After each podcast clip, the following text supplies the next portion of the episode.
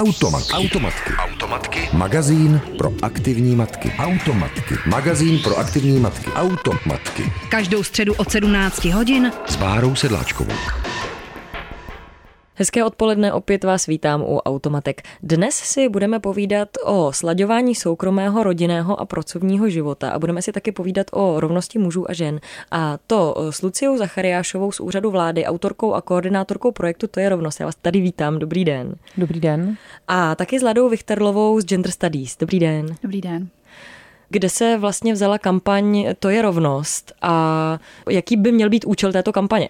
Uh, tak já pracuji na úřadu vlády, jak jste zmínila, v odboru rovnosti žen a mužů a my tam v tuto chvíli realizujeme projekt, v rámci kterého jsme na konci listopadu minulého roku zahájili kampaň To je rovnost. Má dvě součásti. Jedna je prevence domácího násilí nebo upozorňování vůbec tady na tenhle ten samozřejmě závažný a negativní jev, ale v souvislosti s dnešním pořadem a s dnešním natáčením je asi mnohem významnější ta druhá součást kampaně To je rovnost, eh, která je právě slaďování pracovního, soukromého, rodinného života. A eh, tady v téhle té části bychom právě v rámci té kampaně chtěli hodně tematizovat otázku toho, jaké jsou možnosti slaďování, pro koho ty možnosti slaďování jsou a vlastně takovou tou linkou, kterou jsme si hlavně zvolili ke komunikaci je mluvit zejména, řekněme, s mladšími lidmi, s lidmi, kteří třeba plánují rodičovství nebo už jsou čerstvými rodiči, rodiči malých dětí, aby věděli, že slaďování je otázka, o které je potřeba hovořit v tom partnerství a e, která je potřeba nějak plánovat. Někdy musíte třeba udělat nějaká rozhodnutí, která pak už e, za nějaký čas třeba nevezmete zpátky a proto třeba teď v nejbližších týdnech uh, budeme vysílat taky videospoty v televizích, které na tohle téma taky hodně uh, narážejí. A rádi bychom vlastně řekli lidem, nejenom mladým, ale všem, že slaďování je vlastně nějakým způsobem prospěšné pro celou tu rodinu a můžou z něho profitovat nejenom žena, která je třeba tou primární pečovatelkou, ale i třeba její partner a samozřejmě i ty děti, které mají možnost si užít oba rodiče mnohem víc díky tomu. Myslím, že slaďování z- může znít pro bezdětné lidi jako úplně abstraktní pojem. E, co jste, v Gender Studies zjistili právě, co se tohohle toho slaďování rodinného a pracovního života týče? Ehm, Já myslím, že ten termín eh, není úplně eh, do, dobře eh, používaný a je opravdu jako zní velmi komplikovaně, stejně jako například flexibilní formy práce. Já si v zásadě myslím, že když mluvíme o slaďování, tak bychom měli mluvit o tom, že se mění nároky, nároky lidí na to, jak budou trávit svůj osobní čas a jak budou pracovat. Takže já si myslím, že je to spíš jako přizpůsobení se tí, tomu, co nám vlastně v současné době, jaké máme možnosti, že ho můžeme pracovat často z domu, máme internet, uh, lidi už nechtějí pracovat uh, každodenně od 9 do 5, ale uh, rádi prostě pracují tak, jak jim to více vyhovuje a o tom je hodně sledování. Netýká se rozhodně jenom rodičů malých, malých dětí. Možná, že tady tohleto pracování z domu a jak jste říkala, máme internet, můžeme být doma, může být třeba právě pro matky s malými dětmi i dvousečné. Co jste vlastně teda zjistili ve vašich výzkumech, co se to těchto těch věcí týká? Spíš se zjišťuje, kolik lidí pracuje na jaké flexibilní formy práce, tak v současné době víme, že v Čechách pracuje relativně málo žen na, na částečné úvazky. Eh, to, co je jinak obecně problém, je samozřejmě, že zaměstnavatele eh, obtížněji přistupují na tyhle ty eh, méně tradiční formy, formy práce. Nemají s nimi zkušenosti a mají z nich obavy a většinou až v momentě, když začnou zaměstnávat lidi na práci z domova nebo na částečné úvazky, tak začnou přicházet na to, že tyhle ty formy práce můžou být efektivní vlastně obou straně. I pro zaměstnavatele, i pro ty zaměstnané takže uh, jsou určité bariéry v hlavách lidí, které, které tomu brání. Samozřejmě flexibilita, to, o čem jste, co jste zmiňovala, flexibilita může být velmi negativní. Uh, ne, těžko se může chtít po zaměstna, zaměstnancích, a zaměstnankyních, aby uh, pracovali uh, flexibilně a to i tak, že právě třeba, když jsou, uh, může se to vztahovat na to, že když že žena prostě má pracovní telefon a očekává se od ní, že prostě na něm bude, na, bude pořád, i když má třeba částečný úvazek. Tohle je potřeba vždycky na začátku, když se k tomu, k téhleté formě práce rozhodujeme, si s tím zaměstnavatelem dobře vyjasnit právě, aby ne, nemusela být dostupná v noci, přes den, celý den. Prostě je potřeba respektovat eh, zhruba eh, své pracovní hodiny a náplň práce. Když je těch flexibilních nebo eh, nižších úvazků málo, je to tak, že by teda mohla znít rada pro ženy, nehledejte rovnou ten částečný úvazek, ale hledejte plný a tam se potom třeba stane to, že, že bude možné ho snížit? To, na co mají české ženy eh, právní nárok, je, že když se po rodičovské dovolené eh, vrací eh, na, svů, na své pracovní místo, tak mají nárok na vhodnou úpravu pracovní doby, do čehož patří také částečné úvazky. Takže v momentě, když se žena vrací po rodičovské dovolené, tak si se svým má právní nárok vyjednat si se svým zaměstnavatelem práci na částečný úvazek, na pružnou pracovní dobu, případně na stlačený pracovní uh, týden. Problém je, že eh, nabídka částečných úvazků eh, v pracovní inzerci je relativně nízká. A samozřejmě to, o čem jste mluvila, eh, to znamená zkusit hledat práci na celý úvazek. Není to úplně špatná, špatná varianta. To co, to, co asi ženy často zkoušejí, je jít prostě na zajímavé místo, které je na celý úvazek, ale tam rovnou při přijímacím pohovoru říct, že prostě ten na celý pracovní úvazek pracovat nemohou. Tak já znám i spoustu žen, kterým se podařilo takovýmhle způsobem, protože jejich zkušenosti už byly tak vysoké, že se jim podařilo získat prostě i práci na částečný úvazek, že nakonec eh, ten nový zaměstnavatel přistoupil na to, že zaměstná na ten úvazek více osob. Automatky. Automatky. Automatky. Předepraný lifestyle. Rádia Wave. V automatkách si povídáme s Luciou Zachariášovou z úřadu vlády a také s Ladou Vichterlovou z Gender Studies a povídáme si o slaďování pracovního a rodinného života. Prvním vstupu jsme hodně mluvili o tom, co by měly dělat ženy, ale co muži. Eh, co muži a slaďování. Jaká je vaše představa té osvěty? Nebo nedělejme teda eh, z mužů úplné neznalce, co se rodinného života týče, ale eh, když dáme ruku na srdce, tak úplně mnoho mužů, kteří jsou na rodičovské dovolené, stále ještě není. A muži jsou často v roli toho živitele té rodiny. Jak by to podle vás mohlo vypadat? Nebo možná, že by otázka měla znít, jak si stojí muži ve vašich očích právě v tom slaďování? Já bych k tomu možná doplnila uh, číslo. Když jste říkala, že moc mužů není na rodičovské, tak uh, muži, kteří pobírají rodičovský příspěvek, se pohybují kontinuálně teď v průběhu několika posledních let asi na dvou procentech, necelých 1,5 až maximálně 2% za rok. Takže skutečně je vidět, že na tom rodičáku, respektive ten rodič, který vlastně pobírá tu dávku od státu, tak není muž primárně, což je mm, jakoby mm, značí tedy, že skutečně muži o takhle malé děti prostě v Čechách úplně moc nepečují. A není to tím, že ženy nechtějí? Že ty ženy po porodu vlastně chtějí být s těmi dětmi? Je to určitě jeden z aspektů. Dokonce byly i nějaké výzkumy pro Českou republiku e, neziskových organizací, kde skutečně přišli na to, že jednou z překážek mm, odchodu mužů na otcovskou, řekněme, je i to, že jejich partnerky jim to vlastně tak úplně nechtějí umožnit. Není to asi jako nic e, fatálního, zásadního, ale vlastně spíše mají tendenci i matky zůstávat e, s dětmi doma spíš oni, než, eh, než eh, aby vlastně pouštěli ty partnery k té výhradní péči. Možná z hlediska nějaké třeba nedůvěry v to pečovatelství a podobně. Právě z toho důvodu si ale myslím, že je v podstatě důležité hovořit o tom, jak si tu péči rozdělit a Vlastně si myslím, že i třeba na základě těch statistických dat v naší společnosti, kde to tak ještě úplně není běžné, že muži se třeba střídají nebo na nějakou část odcházejí nebo na sebe přebírají část těch pečovatelských povinností, tak je důležité o tom zejména mluvit. A pokud třeba mm, jako žena mám pocit, že bych nějaké takové uspořádání chtěla, tak asi nelze vlastně a priori předpokládat, že i ten můj partner na něj potom za každých okolností přistoupí. Ale myslím si, že by to mělo být jedním z témat v rámci nějakého partnerského života, který je tak vážný, že to vypadá, že spolu ti partneři třeba budou mít dítě.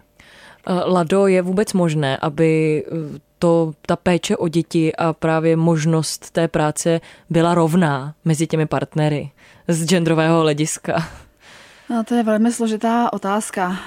Já vždycky říkám, že na jednu stranu ta dělba práce eh, v rodinách, eh, na kterou jsme, jsme zvyklí, tak eh, ona do určité míry vlastně byla efektivní, protože to, to vždycky, když přemýšlím o, o výchově dětí, tak si říkám, to opravdu máme na začátku, když se nám narodí, narodí dítě, asi stoupnout a říci, tak ty máš ministerstvo sportu, já mám ministerstvo kultury, ty máš ministerstvo vzdělávání. A prostě opravdu si to rozdělit na dvě poloviny s tím partnerem, který každý bude teda hlídat to, co je potřeba dělat s tím dítětem v té, v té jedné oblasti vlastně je to jako, je to složité. Nicméně eh, opravdu si myslím, že to, co by v té společnosti hodně pomohlo a co by přispělo k rovnosti, je, kdyby eh, v momentě třeba, když se eh, narodí dítě, tak se aplikoval ten takzvaný francouzský model, že oba dva ty rodiče jdou na, na částečný úvazek. Oba dva se snaží se udržet na trhu práce, ale prostě mají možnost sdílet práci i péči buď rovným dílem nebo, nebo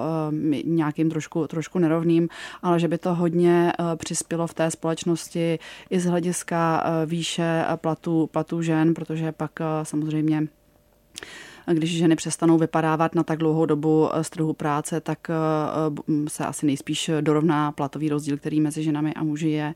A mohlo by to být efektivní i z hlediska mužů, že víc budou angažovaní v oblasti té péče. Já bych tomu možná ještě doplnila jednu takovou věc, která je uh, tak, takovým ospravedlněním, řekněme tohle, protože někdo se může zeptat, proč teda bych já měl být na rodičovské, nebo co z toho mám. Tak podle výzkumů zahraničních vychází, že když se partneři více dělí o tady tyhle domácí práce a péči o děti, tak potom jejich partnerství jsou pevnější a vydrží déle, že se tak často nerozcházejí. A myslím si, že to je vlastně jako velký, velký bonus, který z toho můžu získat, že budu mít prostě jako spokojenou rodinu, spokojené dítě a spokojeného partnera nebo partnerku.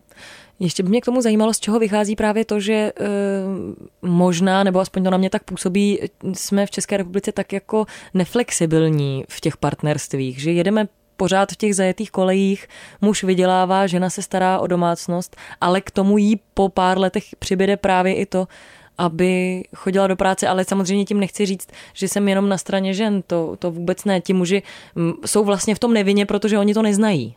Já myslím, že je to dost velký problém je vysoký eh, platový rozdíl eh, mezi ženami a muži, protože v momentě, když eh, ženy vydělávají o 22% méně než muži, tak v momentě, když se rodina rozhoduje o tom, kdo půjde na mateřskou rodičovskou, kdyby to tak už bylo, že se rodina opravdu jako rovným způsobem takhle rozhoduje, tak většinou automaticky jde ta žena právě z důvodu toho, toho platu. Ale potom vlastně v té společnosti se jako s tím pojí řada jako negativ právě to, že ten platový rozdíl se ještě jako dramaticky pro, prohlubuje po návratu z rodičovské dovolené, ženy bývají mnohem častěji nezaměstnané a celý vlastně celé jejich postavení eh, v rámci té společnosti eh, je vlastně, eh, jsou, jsou ohrožené a pak ta celá společnost vlastně ale jako to horší postavení žen nějakým způsobem saturuje.